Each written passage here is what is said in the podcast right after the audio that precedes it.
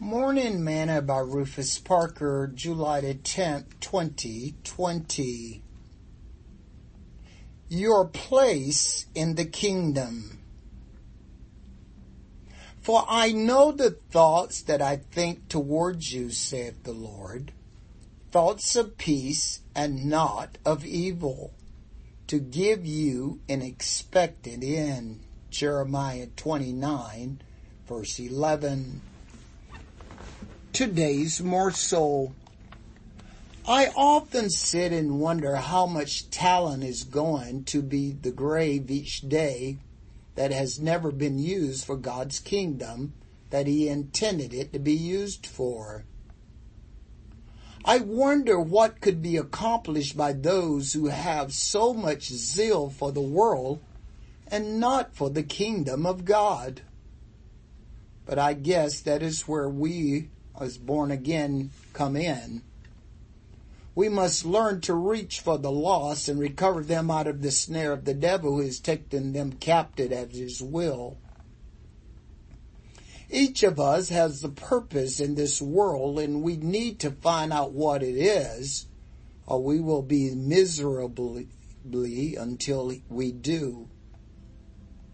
As Paul asked the Lord Jesus, Lord, what will you have me to do? As he spake through the prophet Isaiah, Behold, I have created the smith that bloweth the coals in the fire, and that bringeth forth an instrument for his work. And I have created the waster to destroy. Isaiah 54, 16. God is the one who has given us the knowledge, the skills, and the abilities to do things. Do not waste your talent and abilities on this world.